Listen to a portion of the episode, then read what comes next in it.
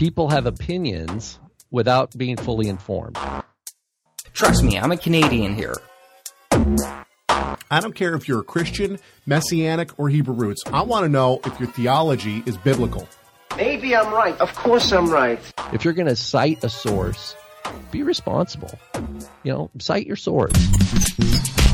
Your mom goes to college. Hey, we're just having a conversation. There's only 36 people listening anyway, right? You can Google it. Wow, at what point does history matter? At what point does truth matter?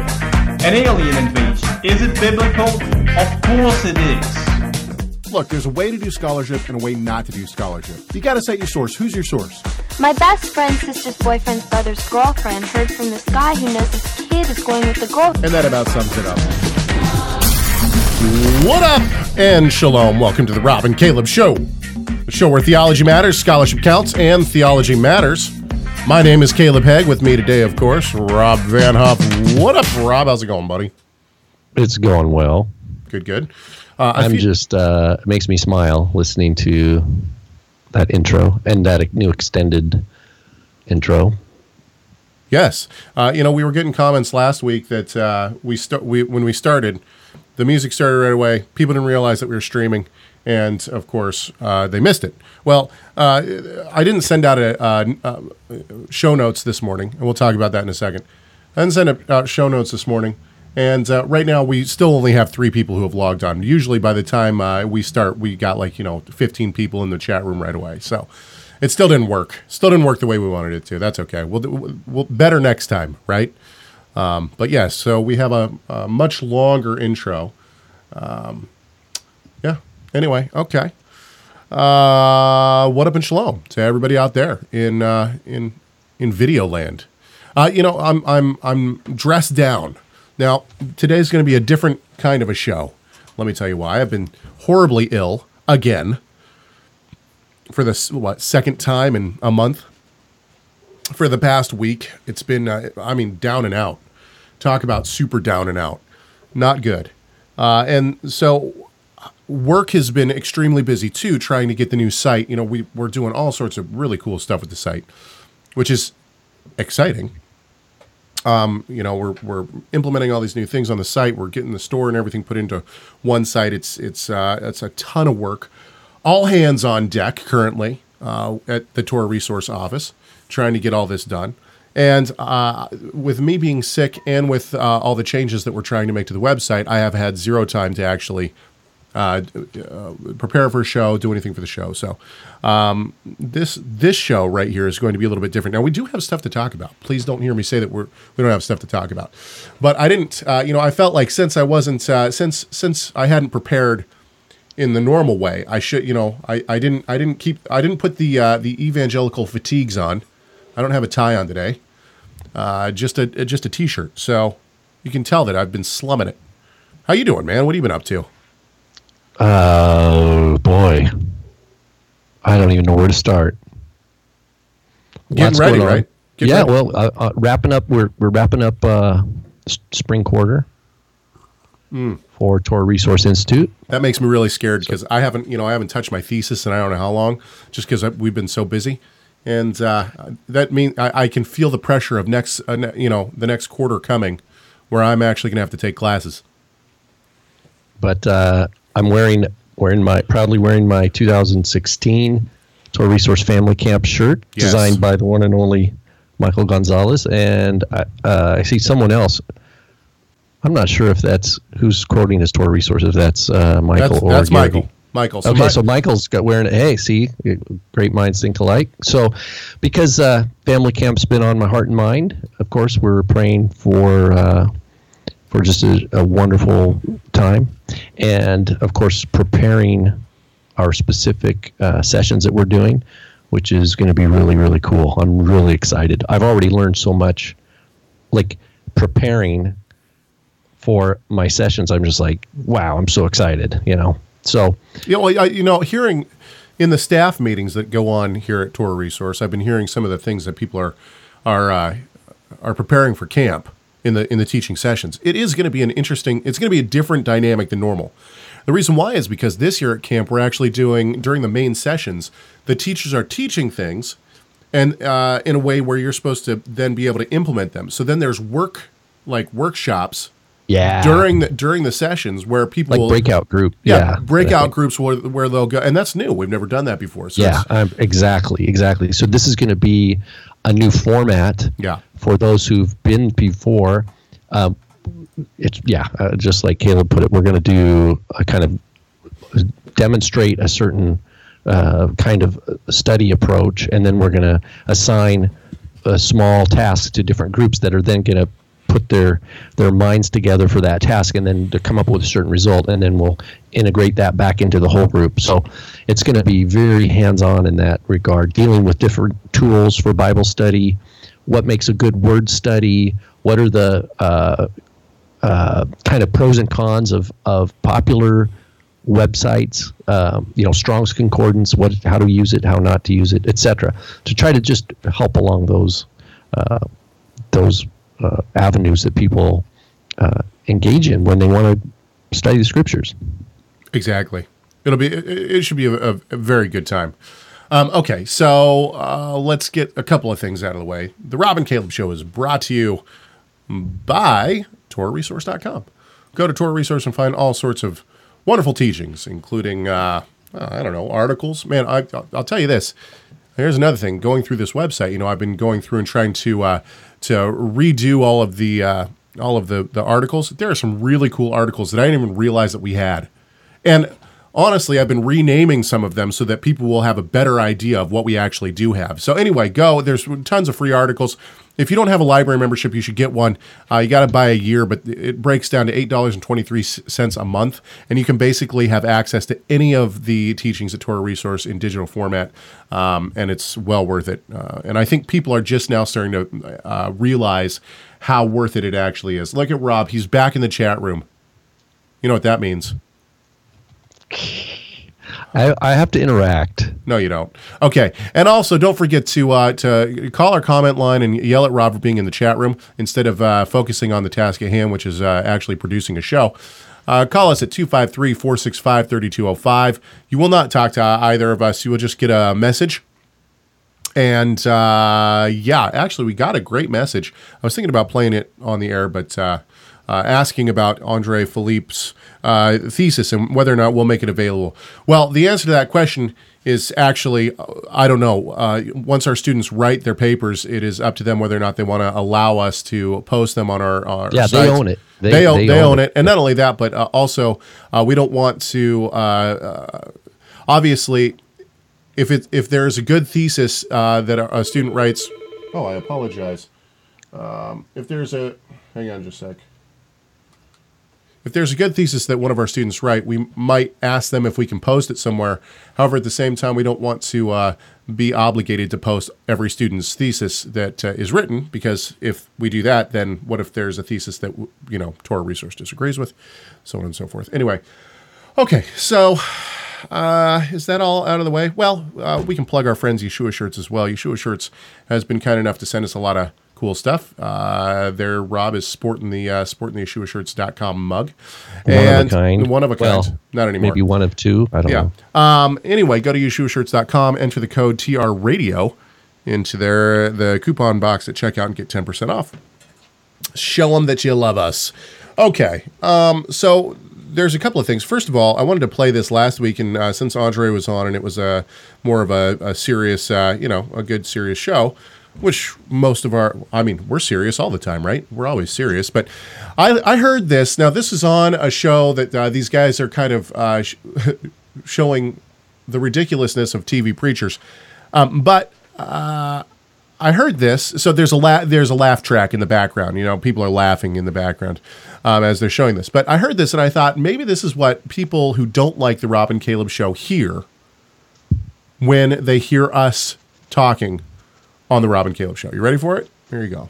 The Hebrew word translated thing Yeah. is word. Is word, right. Every thing came out of the word, or the word, you back to seed again. Uh-huh. Words are things, or they're word things. So when I say words, I just release a thing, but you don't see the thing when I say it. You heard the thing before you saw the thing because when I said the thing, it's heard before it's seen. I think that that's what people hear when they uh, when when they don't like the Rob and Caleb show and they listen to us. What is what is that? what did we just listen to? It's Kenneth Copeland with one of his uh, e- uh, TV evangelical buddies, and they they're trying to explain the uh, the Hebrew word word, which they say also means thing. Oh, Devar, right? Yeah. yeah. Um, so Yeah, it- I mean that's I, I mean it's true. I still don't know what in the world they're talking about. They're saying that when you well, don't probably- don't don't don't exegete don't exegete no don't exegete it please i just thought it was funny and as soon as i heard it i thought that's what people think when they hear the rob and caleb show and they and they they don't like us. Okay. We could uh, what I one thing we could take away is just a laugh track. You could just every once in a while just have a little. oh my word. Laughter. how great would it be if i just had a laugh track? Okay anyway let's uh let's move on to more important things. So uh yeah. This is an email we got. I thought this was uh I thought this is a interesting question because, to be honest with you, I have not researched this at all, and so this is going to fall on Rob. To Rob, you got to pay attention. Out of the chat room, out of the chat Okay. room, because this question is for you. It's not for me. Hands it's off. for you. Okay. Are you listening? I am Fo- listening. focus like a laser beam, dude. What are your thoughts on the Cairo Geniza scripts that contain Second Temple documents and mystical Hasidic writings that are drenched in Sufism, Islam, Islamic mysticism? Avraham Maimonides has even been said to say that the Sufis have retained some of the long lost traditions of the prophets. I also read that Sufists are spiritually descended from the ancient Essenes. I'm curious, what's your guys' take on this? Take it easy on me, uh, uh, guys. I'm just your average Messianic Jewish layman. Okay. Um, first of all, I was not aware that the Cairo Geniza actually had texts from the Second Temple period. Is that is that true? Well, uh, there's so much to say about that. So yes and no. There, there's a lot of yet uh, in what you just read. A, that's I'm glad to hear whoever it is that is is reading that. I mean, I'm glad that they're thinking about these things and reading it. I just I want to caution. There are a couple flags went up, and it has nothing to do with the fact that, that people are enthusiastic about learning about the Geniza or Hasidism or uh, Sufism as uh, an influence on Jewish mysticism, or even that we're thinking back to the Essenes. Okay, so there's nothing wrong with thinking and reading and, and studying those topics to to grow in awareness and and uh, just to have some exposure to larger Jewish interpretive history of, of what it means to be a spiritual human or something like that. So there's nothing wrong with that in of itself as a, as an area of, of study or investigation. The cautions I want to, or the flags that come up, and the cautions I want to offer are the clustering of them such in such tight proximity to one another to where there's almost no breathing room.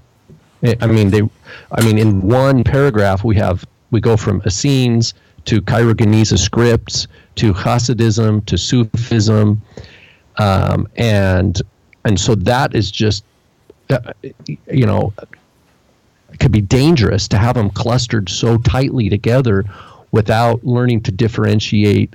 And this is where a chronology is a good organizing principle. It's from the bible right? Chronology things happen over time and develop so that's a biblical uh, tool for us in, in seeking to use just weights and measures measures i said it measures but so I would say yes. Back to your the first point because I have several points I'd like to make. The first addresses the comment plus your comment, Caleb.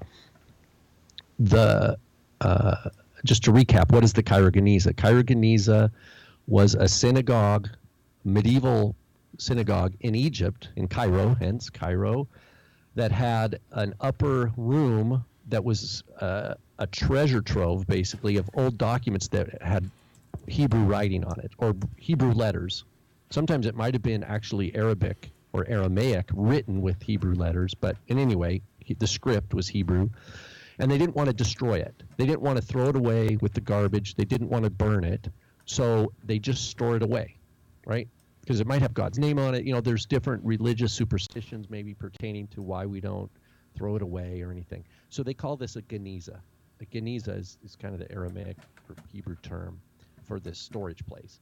And over the centuries, it just accumulated. It's not a it's not a room that someone would go and hang out in, right? It's just it's like a closet. It's like the junk closet of stuff you don't want to throw away, but you don't know what to do with it. And then you've got new generations coming, they just keep putting stuff. Well, in the late 1800s, there were some, uh, I think there were Christian ladies actually who what came aware of this, and they went to uh, Solomon Schechter, who was a Jewish scholar, uh, very famous Jewish, uh, very educated in history and language, etc.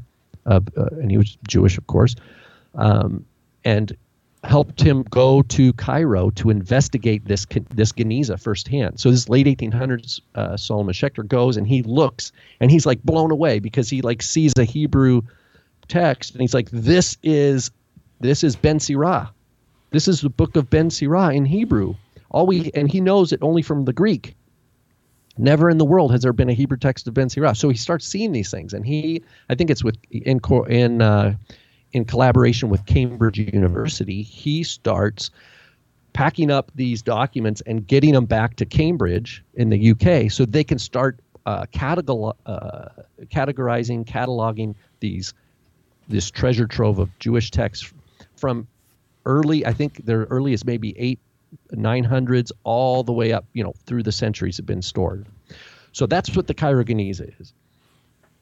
Now, the uh, the one of the things that he found, Caleb, now to talk about your question, was he published something called the Zadokite fragments, and it was basically what we call the Damascus document, or I think that was it, or the community rule. One of the major uh, uh, sectarian texts that we now know from the Dead Sea Scrolls was found 50 years before the Dead Sea Scrolls were discovered in the Cairo Geniza. And so Schechter had published this called the Zadokite fragments. He says this is an unknown Jewish sect produced, this is the rule of their community. And he said they must have been from the Second Temple era. I mean, he was guessing. And then he goes on and, you know, he, his lifetime's over. He, he dies. And then decades later, discovery of the of the Qumran caves, and sure enough, they find fragments of the same book. Whether again, now forgive my memory, it's either the Community Rule or the Damascus document, which are both kind of constitutions for the Yachad. And what they realize is they go, "Wow, Schechter was right." Schechter, we, I mean, he didn't know, he didn't have all the information we had, but his his intuitions were correct. And what they do is they put those together. They see what was in the Cairo Geniza versus what was from uh, from the Qumran. And there's maybe a thousand year plus difference between when that was copied. But they can see the development of the text. It's not exactly the same text, but it's the same s- structure with more development. So they can see how, and they can do that then with the multiple copies from the Qumran, uh, the fragments from Qumran. They can see the development of the document imagine like the Declaration of Independence. Let's say you found Thomas Jefferson's handwritten notes of it or something, and then you saw maybe John Adams edits, and then you saw the addition, uh, you know, the final, and you could say, oh, I could see how the ideas were being shaped and massaged and wordsmithed, you know, over time. But expand that over more time. So, so yes, they there are particularly what what Schechter called the Zadokite fragments. Those we would call Second Temple texts, but they weren't. They were developed over a stream of Jewish community life that we really are blind to. Okay, okay hang on just a sec. So, so back to, and let me actually get back here. I want to make sure that I'm, quoting this right. So, uh, and I'm not, tr- I'm not trying to put too much weight on the actual question itself, but uh, he says uh, Second Temple documents and mystical Hasidic writings. Okay, okay, so that's a yeah, good. That's a different. So we're talking. He's he's trying to he's differentiating between different documents here, right? He's not trying to say that they're Second Temple Hasidic mystical documents. I think you're right. Okay. And here here's one thing we have to be aware of is that the Cairo Geniza is a stash from from different. Um, it's not like all the same school of thought was stab- stashing texts into there. Sure. There- there's all sorts of things. It's a library. And, and there's different scripts. So one of the ways that scholars like uh, Ada Yardeni, you know, the uh, scripts of or scholars who study how, you know, the, the paleography, how the letter form, like how they made the Aleph or how they made the Lamed, etc. Mm-hmm. There's a whole bunch of different writing styles, and so what they realize is they can see chronolo- they can put uh, on a chronological development uh, how the uh, and look at different fragments and place them in time not only according to what the material it's written on but the way they were writing because there's different scripts there's like Sephardic style, there's Ashkenazic style, you know, there's different uh, ways of classifying the scripts. But back to the um, the Hasidic. Now, now we're getting when you start saying Hasidism, we have to make a lot of differentiations. You know, there's there's German Hasidism, Ashkenazic Hasidism from the you know 12th 13th century, what they call the German Pietists, and then we have the later uh, Eastern European Hasidism after the Baal Shem Tov. You know, the in the uh, 18th century. Yes. and those are very different. They both they're both called Hasidism Yeah. But they're different people, different aims and, and goals and ideology and different texts. So and even wanna be able even to- even different swings on on on Jewish mysticism. sure, sure. Yeah. And then uh, there's the bit about the Sufism. Okay, so Sufism it's uh, it, in Hebrew it's with a tzadi actually, uh, tsuf, uh, tsufim. But that's from the Arabic. So um, Arabic word for Sufim or the, the the Sufis is a stream of Islamic mysticism that has to do with you know there's all sorts of meditation, there's seclusion, isolation, different religious values that are embodied in kind of an ascetic lifestyle, right? Someone who's like they're they're they're going to kind of go live in a cave or they're going to seclude themselves and do some sort of meditation on the names of God and things like this to try to cultivate some sort of uh, religious experience or something like that. What we have to recognize is that that is is a different thing, and it is true that that the Sufism in the Islamic kind of golden age there in Spain did influence some of the Jewish and Christian theologians in some regard some that were more have this mystic kind of bent in the in the medieval period. And so it's true that um, like uh, Bachia uh, ibn Pikuda I think is uh, his name is uh, he wrote a book uh, Chovavot Levavot which is the duties of the heart. And he wrote that in what I think it was the 12th or 13th century very influenced by Islamic mysticism. But then we we do have that in in the 18th century Jewish mysticism, they're reading that book as like some authoritative text on Jewish mysticism, and they don't realize that it's got kind of the Muslim fingerprints all over it. So there, there's a lot of nuance to the history. It's worth studying for if you're into history and understanding these kinds of things. Uh, so I want to be encouraging to the person who came up with that question. A, that it's great that they're reading this stuff. B, just be careful not to not to be too quick to hotwire connection between the Essenes and Hasidism, or or you know that We see we, sort of we we see that we see the same thing uh, the the quick hot wiring of, of of different things that that should not be hot wired. We see that all the time in the Hebrew roots and It's- yeah, short circuit or Well, shortcutting things. Yeah, You, you'll you'll you'll see people who are like, oh well, you know, Hasidic Zadik, uh, you know. Okay, we take the Hasidic Zadik, and then we uh, then we take Yeshua over here, and we see all these connections, and they must be the same. Well, Right. it doesn't it doesn't exactly work like that. Yeshua was around, you know, eighteen hundred years before the the theology of the Zadik came along. Um, I've argued before that I think that they might have been responding to Christianity as opposed to vice versa. All these kind of things. So Yeah, another example of that, Caleb. I'm glad you point that out because we know the the Zohar was composed as a in, in response to Christian theology and uh, devotion to Mary, and you know uh, uh, the of the divine feminine and things like that. And we see the Shekinah in the Zohar, kind of as a response. And there's been a lot of work done on this. It's it's, it's pretty well mapped out now how this happened, but when you take the how the Zohar was read by Isaac Luria and then his followers, or then how the, how the Zohar influenced early Hasidism in the you know 18th 19th century Eastern Europe, they are reading the Zohar, but they have no consciousness of the Christian influence. Sure. But they they just but they're just taking these ideas as if they're inherent Jewish ideas. Yeah. And now you have messianics who read that stuff and they think, "Oh, look, it's actually ancient Jewish teaching from the second century, uh, Shimon Bar Yochai, but it's actually look, it's actually full of what we see in the gospel." And they they are Disconnects all over the yeah. yeah, yeah. They're they're missing the point of of chronology and and history and and we're big proponents of you know we gotta let history be history, and we we gotta let there be a chronology. Just like Paul in Galatians, he says, you know, we gotta we gotta understand that Abraham came before Mount Sinai, right? Abraham before he was even circumcised, he was reckoned as righteous by faith, and that's a core chrono- the chronology in the Torah for Paul's argument is is so important. He says we have to let to see things on a chronology. And Paul doesn't make that up as a value. Chronology is not a new value for Paul. He finds that in the scripture itself. Sure. Adam, right, came before Noah, right? Noah came before uh, Abraham.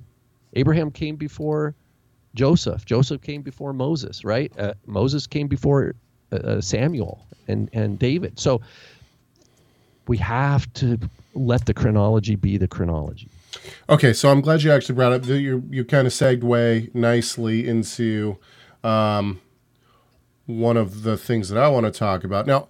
Uh, so I think for messianics, Hebrew roots, whatever you want to say, and you know, honestly, I was listening to that the lecture by uh, by David Wilber again, or not lecture. uh, It's a debate David Wilber did with a with a Christian uh, sincere, uh, you know, truly sincere Christian uh, uh, street preacher who who the, the street pre- preacher took up the what I consider the traditional.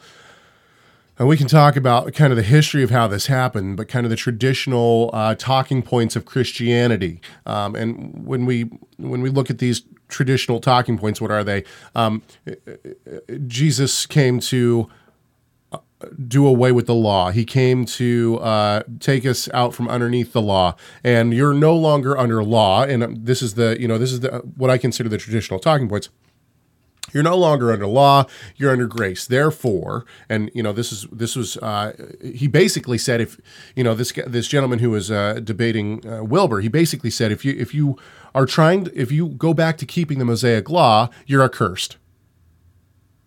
What, You know- what do you mean go back?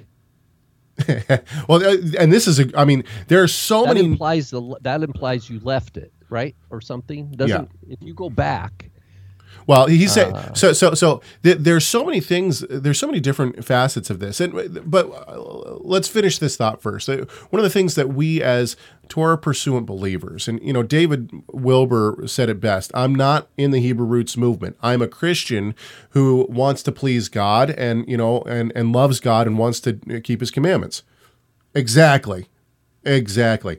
Um, so one of the things that we as Torah pursuant believers continue to face is this idea that Paul has spoken against the law. And it's so it's so easy to see that if you just read this portion of scripture you can see that Paul is doing away with the law or if you know and, that that we're no longer under law right choose this uh, couple verses out of Romans and you'll see or choose this chapter in Galatians and you'll see or you know go to First Corinthians you know to choose several different passages and you'll see that Paul clearly is is telling us that that uh, the law is bad and uh, we shouldn't be keeping it.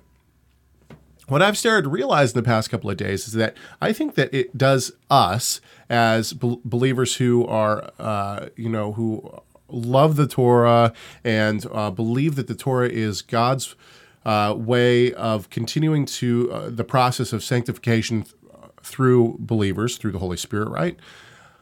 For those of us who love the Torah and are, are uh, finding joy in it, I think it does us a disservice to attempt to when we have somebody who's just coming to us and saying, "Okay, what about this verse? What about this chapter?"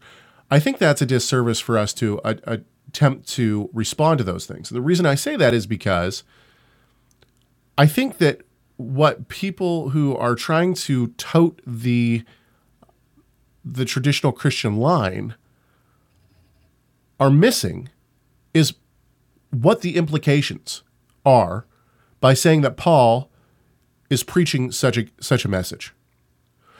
Um, there's a lot of different places that we could go right now. I, I, I have a my. Can I just respond to it at a gut level?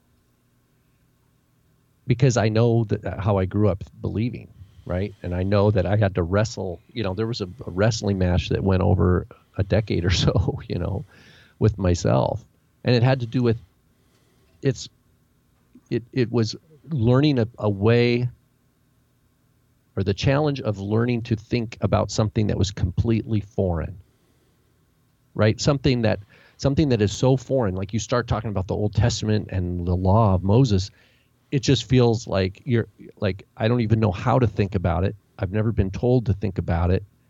And it can threaten and i believe i love god and now you're telling me all this and i don't understand it and it just adds noise to my faith and you have to be wrong therefore i have to be right because i believe correctly and you're telling me stuff that's increasing my my anxiety well, this this this conversation could probably go for for two shows, but the, but let's start with a little bit of of history on on what's happened in the past forty years. Okay, I, and and I.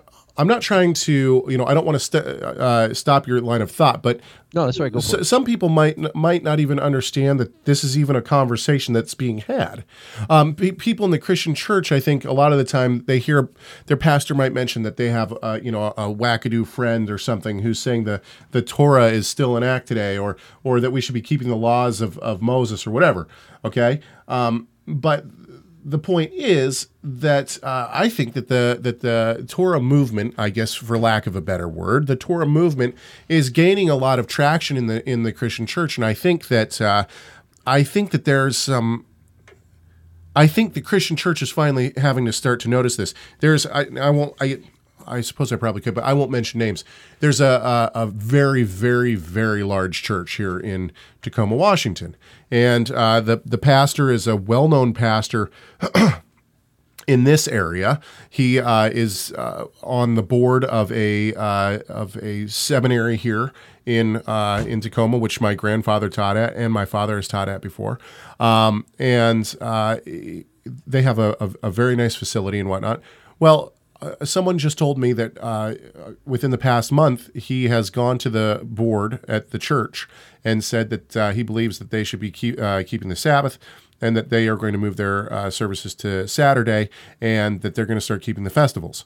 This is a huge step for what I would consider. I mean, it's not a mega church, but it's it's large in number, and I'm just waiting to see where the heads roll. You know what I mean? Like yeah, right, the board's going to accept that. Who knows? Maybe. Um, but the, the point is that there is some history here. Up until the 19th century, actually, until the 19th century, you, you had Christianity um, start to well, we had things like creeds, right, and we had catechisms that kind of governed the way that the church, whether or not they're biblical or not, this is this is not the point. Uh, they kind of govern the way that, that, that evangelical churches and the Catholic Church functioned up until the Reformation. And then the then the evangelical church comes onto the scene, and you have the same thing, right? You have these catechisms, you have these these church creeds and whatnot that that essentially told people who were looking at the church what the church believed. Well, part of these creeds and part of the what was uh, was strongly believed was that things like the Sabbath were certainly still in act, and that and that Christians should keep the Sabbath. Now, granted, it was it was uh, changed according to these creeds to, to Sunday uh, and not Saturday. But the idea that the Sabbath, that one of the Ten Commandments, no that longer God's law, right, right, that the law went away was was simply just. I mean, no one would have ever said that. I mean, even the Westminster uh, Catechism, uh, what is it, uh, number fourteen? What is sin? Sin is any want of conformity unto or transgression of the law of God. The law of God. Okay, exactly. so so right in there we have law, and even Calvin comes out. Now he changes it a bit, right? And he says that uh, in his catechism he asks, "What is you know what are we to obey? We're to obey the law of God. What is the law of God? The law of God is is uh, uh, uh, four commandments in the beginning, six commandments in the end, and uh, therefore the law is the Ten Commandments. So even Calvin is giving credence to the Ten Commandments, and and and uh, then later on, of course, you have the Baptist Confession.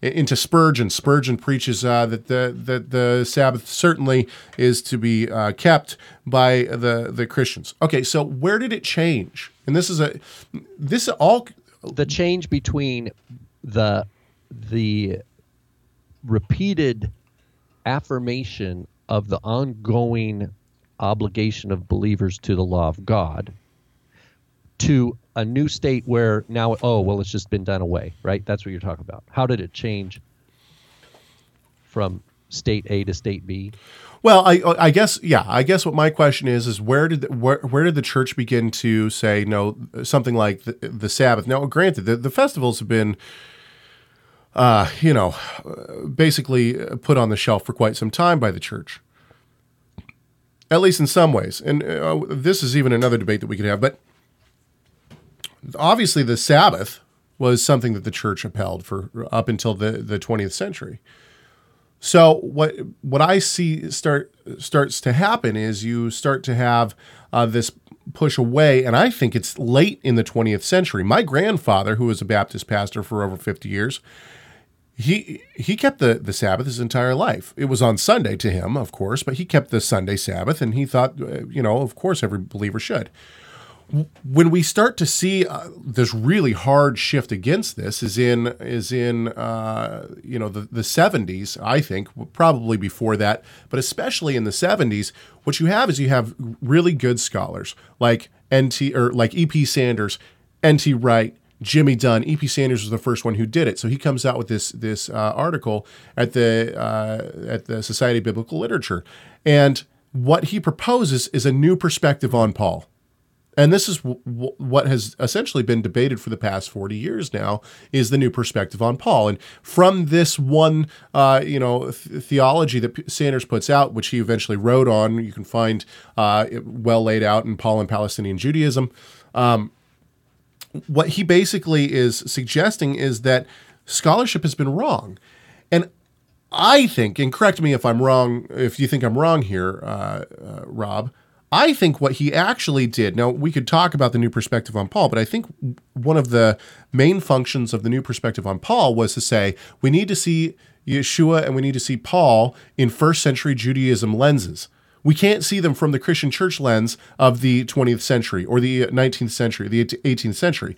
We have to put Yeshua and, and Paul back into first century context.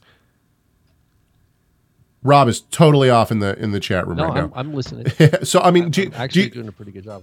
Do you think do you think that uh, you think I, I'm on track there? Do you think that that was one of the the shifts Well, in what- scholarship?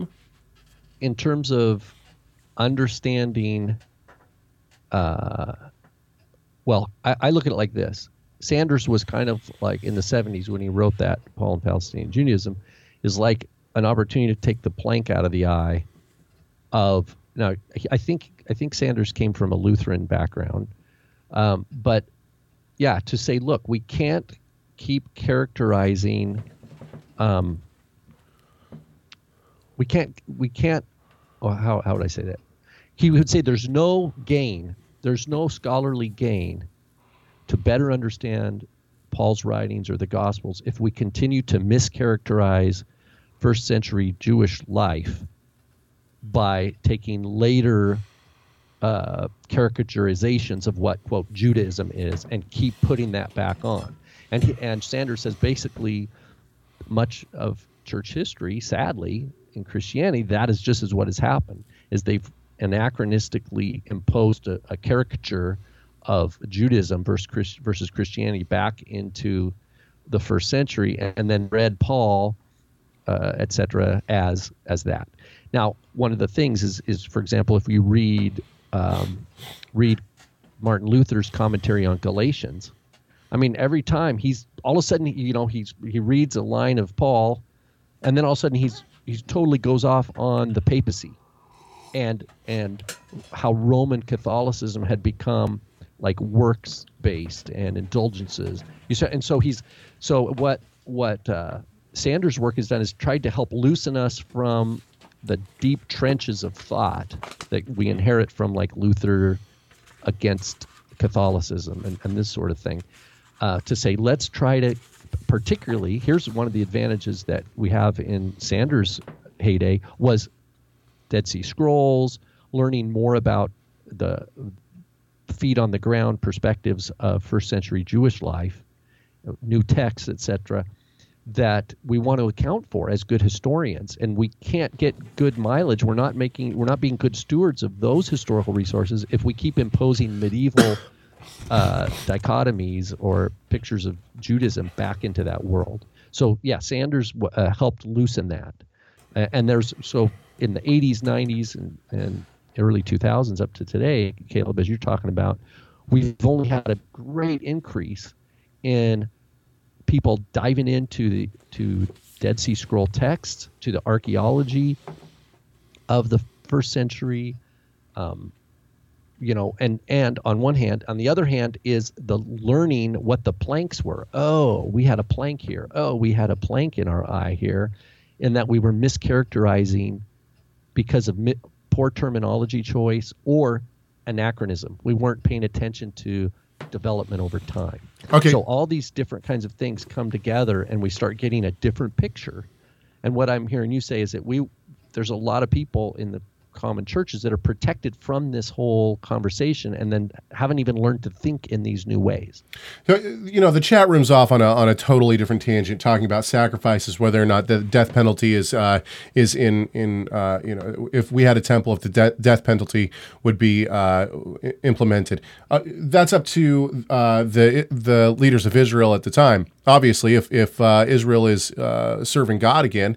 under the temple rule, then certainly I think that there's already a death penalty right now in Israel, and we wages don't. of sin. Paul said. Paul pointed. Well, hang wages on, just a sec. Sin is death. Look, if, if they're putting people into a uh, into an electric chair, I mean, I don't see people uh, hemming and hawing about that. Israel has a death penalty. They're just not using stones right now.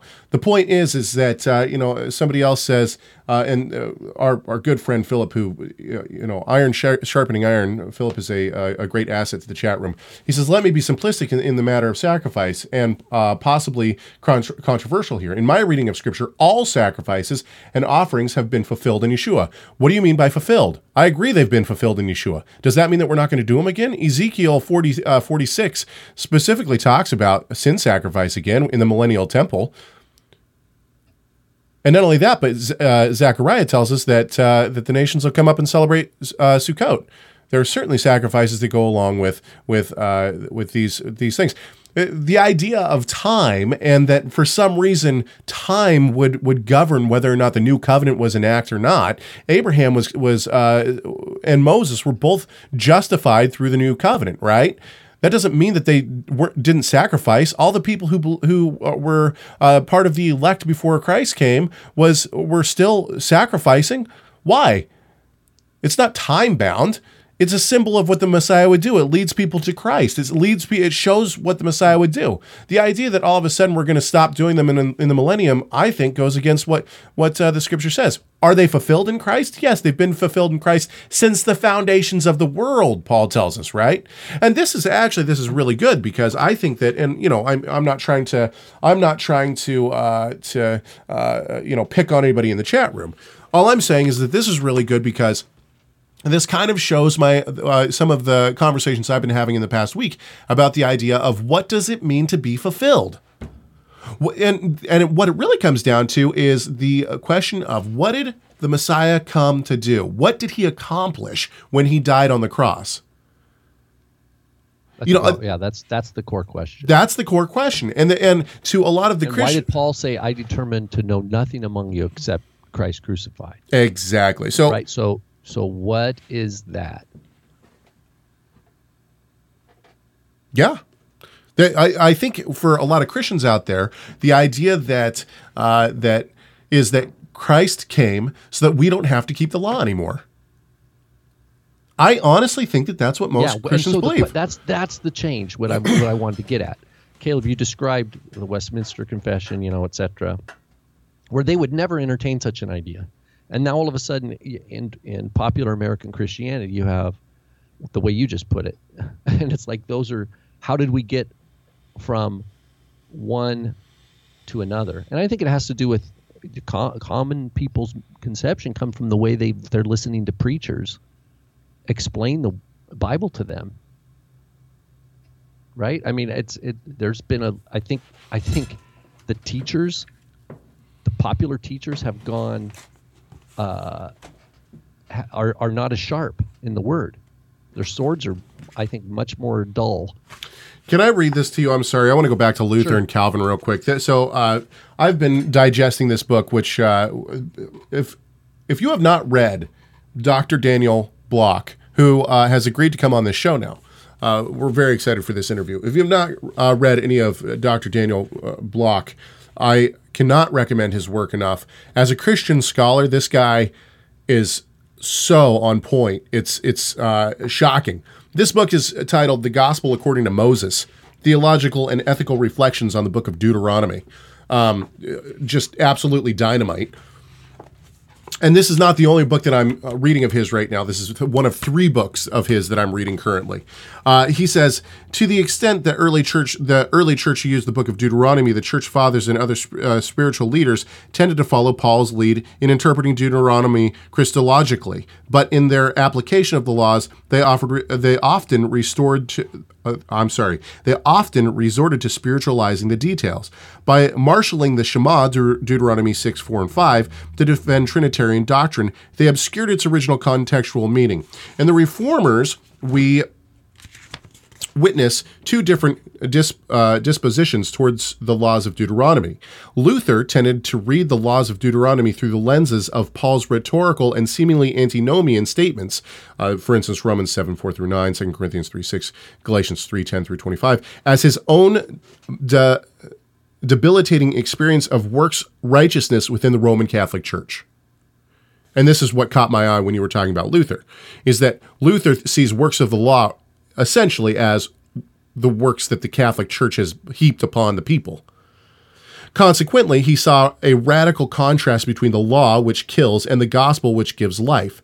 His emphasis on the dual function of the law, civic to maintain external order on earth, theological to, theological, uh, theological to convict people of sin and drive them to Christ, missed the point of Deuteronomy.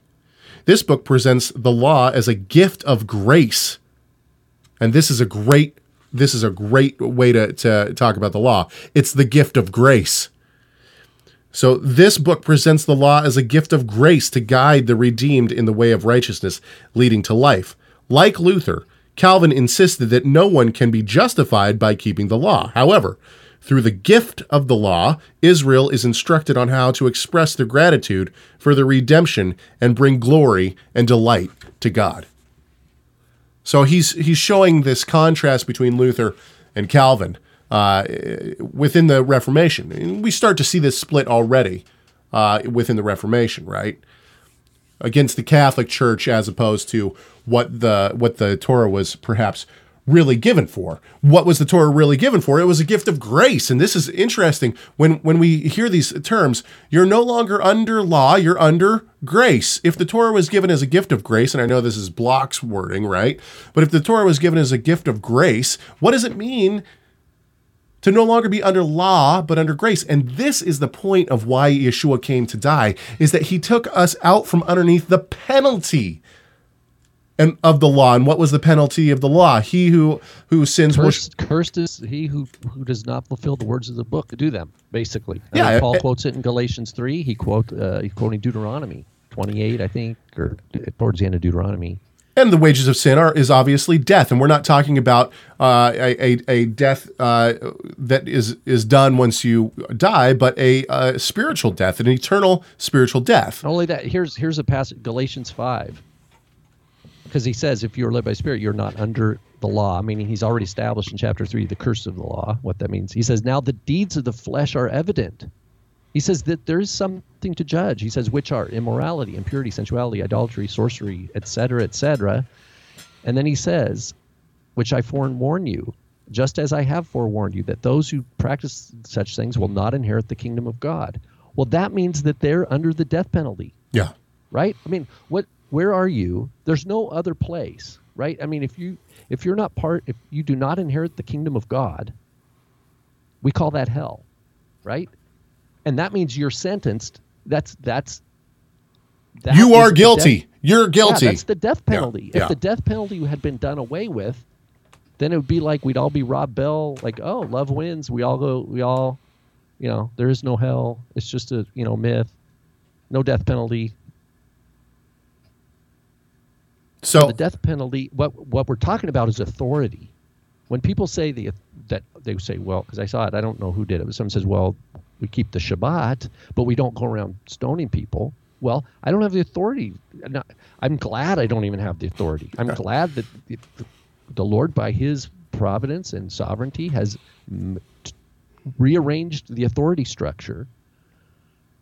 But Well- there's well, uh, still uh, death penalty in the world Let's talk about- one. let's talk about authority. B, he, he hasn't removed death penalty under the authority of King Messiah. well, not only okay. Hang on, just a sec. Let's talk I mean, about Matthew. Remember, he says, "Enter." You know, he separates the the the parable where he where the Messiah comes and he separates the sheep from the goats. What does Sure. he tell the goats? Boom. Eternal damnation. That's a that's a judgment that's under his authority to make. Let's pretend that the that the temple wa, uh, was not the only place that we could sacrifice. Let's pretend that uh, we could sacrifice at our homes. Okay, we still wouldn't be able to just sacrifice, would we? Because we have to have a priest, right? You take you take your offering to the priest. Well, if you don't have a Levitical priesthood around you, guess what? You can't sacrifice like that. Not only that, but we don't. So uh, the idea that uh, that there will be that, that there is no death penalty. I don't know. It's, it sure seems to me, and I know that when uh, Philip's right in terms of talking about millennial uh, issues, I know that there's a lot of controversy even within uh, you know uh, believing circles of, of, of Torah uh, communities and whatnot. Uh, so whether or not you know my idea of what the millennium is going to be like, I, I don't know. I wouldn't fall necessarily fall on my sword for it. At the same time, it seems to me that when Yeshua reigns for a thousand years, which I believe he will, that people still live and die. I believe that there's still, you know, there is still this, uh, and people still rise up against the Messiah. It seems to me. That's what. Uh, that's what I, I, I think happens. Anyway, okay. Uh, the the other thing that I wanted to mention and this is just something that that uh, keeps coming up in my mind. And give me your thoughts on this, Rob. One of the things that people claim about Paul is that Paul did away with uh, the law, and and that uh, and they go instantly to circumcision. Oh, Paul clearly speaks against circumcision. Correct me if I'm wrong, but circumcision is not part of the Mosaic law. It's part of the Abrahamic covenant. I mean, yes, we do that. we do see it in the Mosaic law, but it came first in the Abrahamic covenant. Paul specifically says in Galatians 3:17, this is what I mean, the law, which came 430 years afterward, does not annul a covenant previously ratified by God, so as to make the promise void. In other words, the, the Abrahamic covenant, which says that the Gentiles will be blessed by the coming of the Messiah through the line of of, uh, of Abraham, right? That they'll be blessed by that Messiah. Their inclusion into salvation is the Abrahamic covenant. No Christian wants to get rid of the Abrahamic covenant. And and Paul specifically says in Galatians, in Galatians 3:17 that the Abrahamic covenant is still in act today. Well, then how in the world are we getting rid of circumcision? Wouldn't that mean that we're getting rid of the sign of the of the covenant that says that Gentiles come into the the uh, into salvation through the the new covenant that is the Messiah? Yeah. What happened is early on the, the conversation about circumcision got hijacked. I agree with that. And it got hijacked in the first century. It was already hijacked. Paul, when Paul came and was doing his his his ministries or his mission trips and his preaching and writing his letters, the conversation had already been con, uh, confused by other Jewish teachers. And we know that you just look at the way Philo talks about circumcision. You look at the way circumcision is mentioned in the Maccabees um, and other uh, Second Temple Jewish texts. It had all people were making it mean all sorts of different things. Josephus gives a bunch of different ways and different peoples that practice circumcision. So there was already a lot of noise in the air. One of the things we have to remember when Paul's making argument is he's talking about people who are putting Genesis uh, 17 ahead of Genesis 15 or equating them and saying that you are not rec- we basically imagine a Jewish community group zealous for their scriptures who are saying you're not one of us until you're circumcised and only if you're one of us are you reckoned as righteous before God. And so now what it does it equates those it flattens it it squishes a life of of faith and growth from faith and trusting God is your father. That means no man's mediating between you. You you have you uh, are a child of God, reckoned as righteous before Him by faith. Now someone's telling you, no, actually that's wrong. You don't belong until you do this, X Y Z. This, this, yeah, X Y Z. Yeah. And now the person's that. What does that do to the person's soul? They they have they have the joy of faith and belief, but now they're like they have a stumbling block. Well, not it's like, wait a minute, you're telling me that this is false. Not only that, but it's it's excluding one of God's children from the exactly. from, yeah. from the so community. That, so so now all of a sudden the, the idea of circumcision has been hijacked to mean something it's not. And Paul goes at great lengths to try to to try to sort it back out to say, look, we have to read the Torah in order. Hence Galatians, he says you know, Abraham, the promised Abraham was 400 some odd years before Sinai. He's trying to bring that chronology, that faith and righteousness are a gift that come together. Whether it, just as with Abraham before he was ever physically circumcised, that that is a valid moment in sanctification that has to be protected. And he goes in Romans 4 to say the same thing that Abraham received the sign of circumcision as a seal of that of now that moment but he's he's framing it according to how it is given in the Torah. That's what we, we need to really recognize that Paul is really doing a, a, wonderful service for us, and particularly for his audience in the first century that were that were just hearing, let's say the Book of Jubilees, right?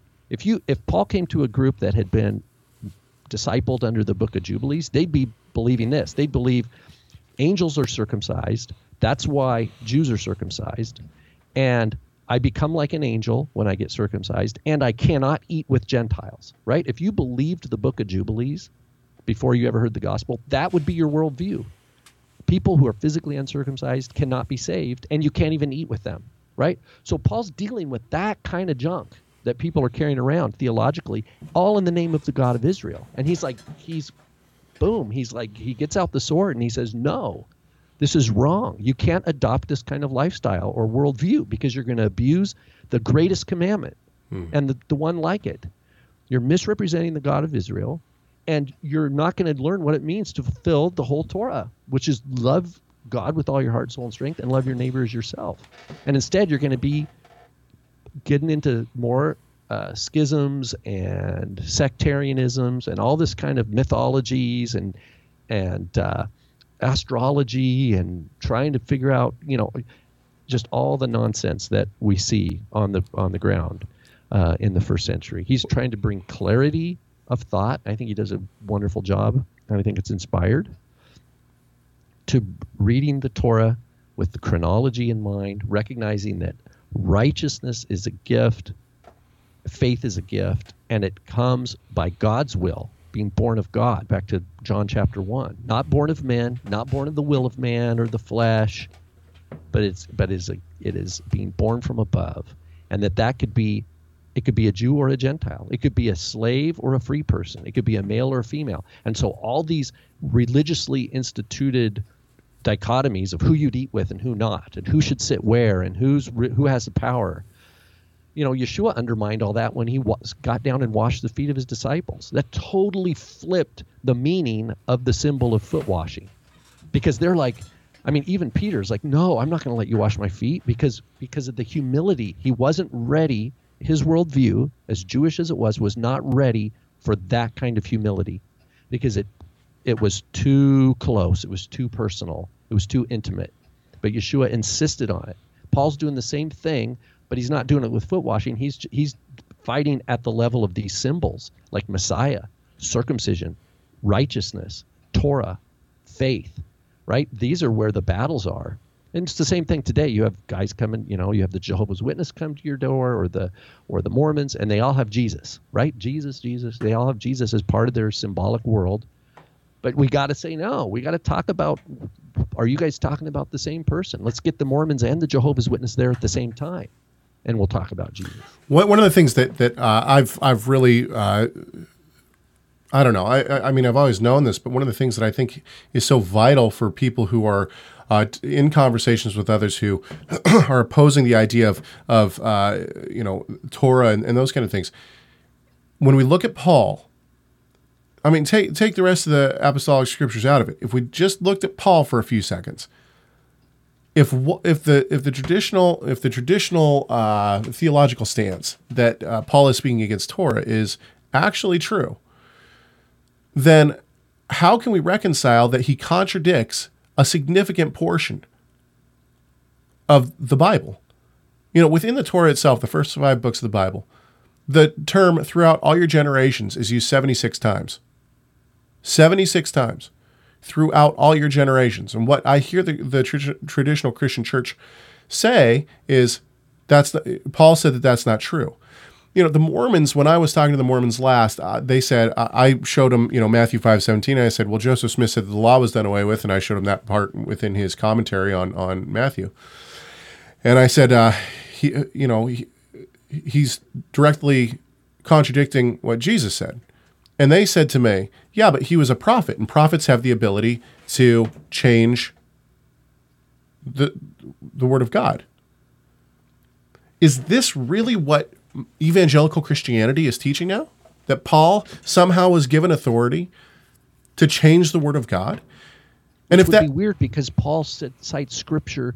How much of Paul's letters is he just citing scripture? If he's it Well, would be like, why would I dance around in a house and say, "Look how great I can dance"? If I'm slowly taking the floorboards out from underneath it. Well, the the other question is, is if if uh, if Paul was given the authority to change Scripture, let's pretend that that's true for now. Okay, well, if that's if that's the truth, then why would we assume that God couldn't give that same authority to someone else, like Joseph Smith in the 1800s? Why? I mean, Oh, yeah. I mean, why why wouldn't Muhammad have the uh, ability to come and change the word of God, and and why wouldn't uh, Islam be true or Mormonism be true? the The whole point of the written word of God is that it was given by God directly to man. It is the measuring stick. If you say that somebody can come along and change it, then what measuring stick do you have anymore? You lose all ground of of of you have no compass anymore. You're just left to to say, well, this guy says he's from God, and uh, you know he's saying things that are against Scripture, but God's given that authority before. He gave it to Paul, so why couldn't Right. you know? here are some good here are some good verses. Romans seven twelve. Romans seven twelve. So then, the law is holy, and the commandment is holy and righteous and good. Yeah. Okay, right. So that's that's all present tense. This is post resurrection, right? This is post cross. Romans seven twenty two. I joyfully concur with the law of God in the inner man. He wants to do God's will. This is the whole point of Yeah. Romans seven.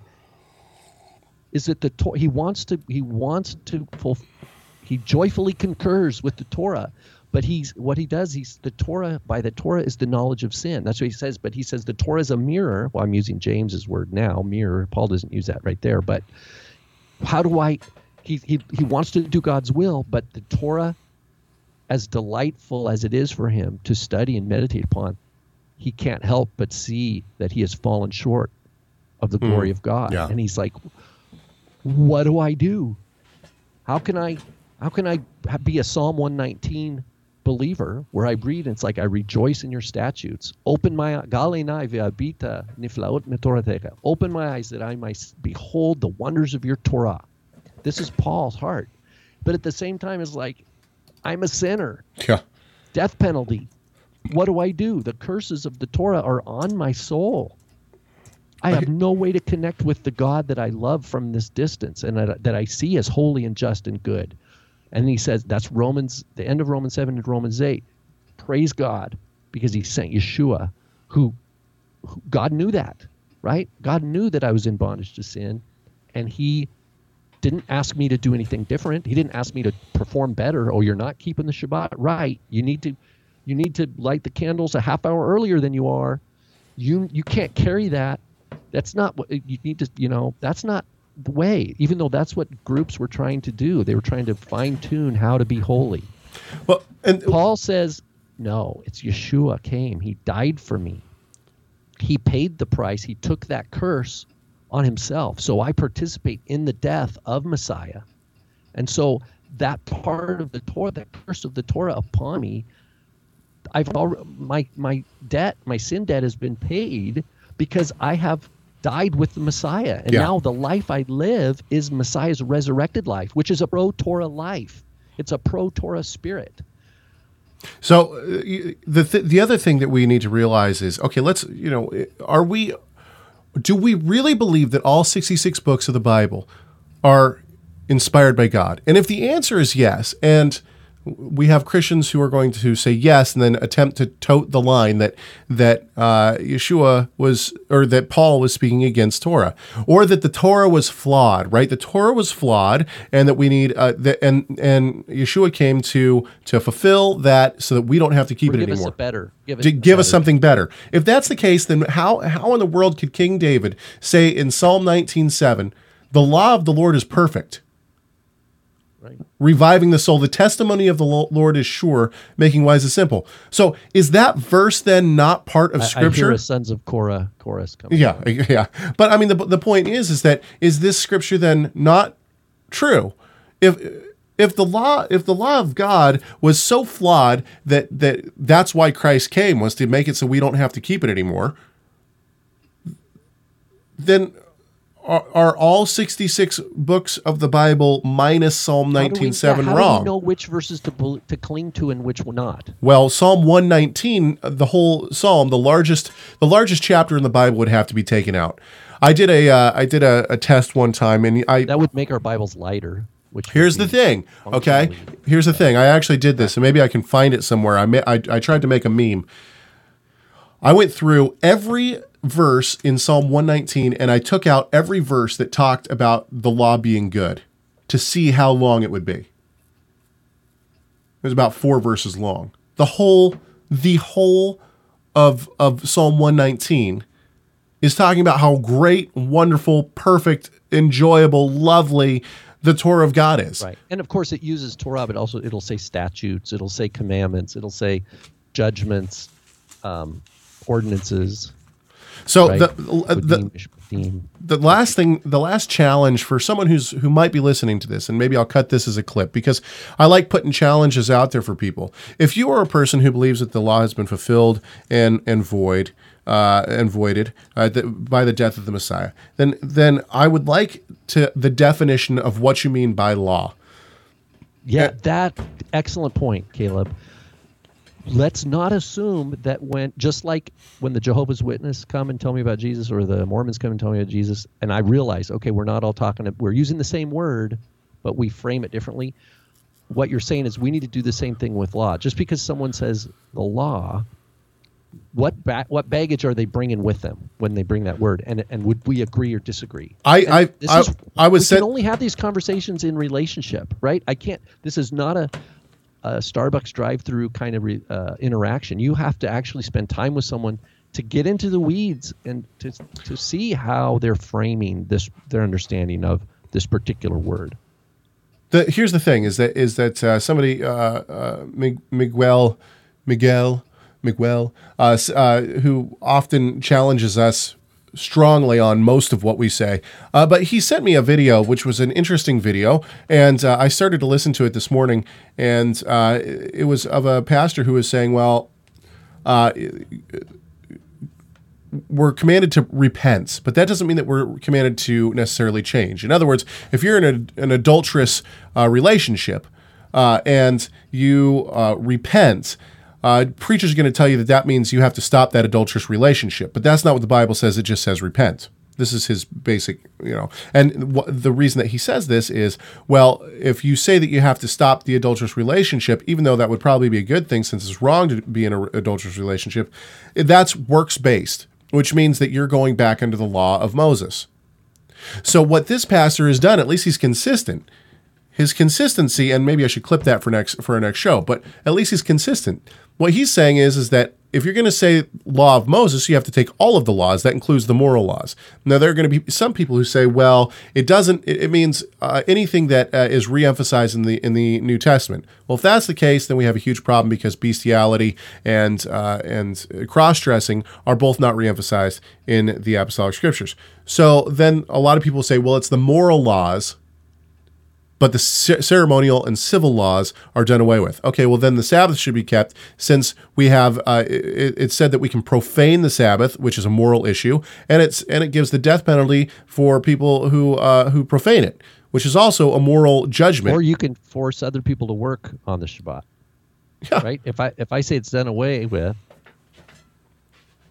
right? I could force people to work on Shabbat, even when they're religious against their own maybe religious uh, preferences, if you want to put it that way. And I But- can say, well, But the point the point is is that the idea of of law when we say the law has when people say the law has been done away with what does that mean what parts have been done done away with are we allowed to commit adultery are we allowed to murder we're going to hear no no well, no I no think no You don't they? One line is only laws repeated in the New Testament. yeah but bestiality and cross dressing are not re- repeated in the New Testament so what does that mean does that mean that those those laws Or are okay It's, maybe it's the opposite. Maybe it's anyone, any law that is not reversed. I don't know. I'm just, I don't know. But that's the point is that is that people keep using this these ambiguous terms as if we're supposed to know exactly what they mean. You know, in the in the conversation between Wilber and and uh, this other Christian gentleman, you know, he said, "Well, the the uh, the law of circumcision is a central part of the Mosaic law." No, it's not. It's a central part of the Abrahamic law. Or is this gentleman trying to say that the Abrahamic law isn't in, in place anymore? So, so there's this confusion on what what it means for the people who are saying the law is done away with there's this confusion on what the law actually is. Okay, uh, we've we've uh, certainly exhausted many points of this. Um, I'm going to say that we're done for now. Uh, good conversation.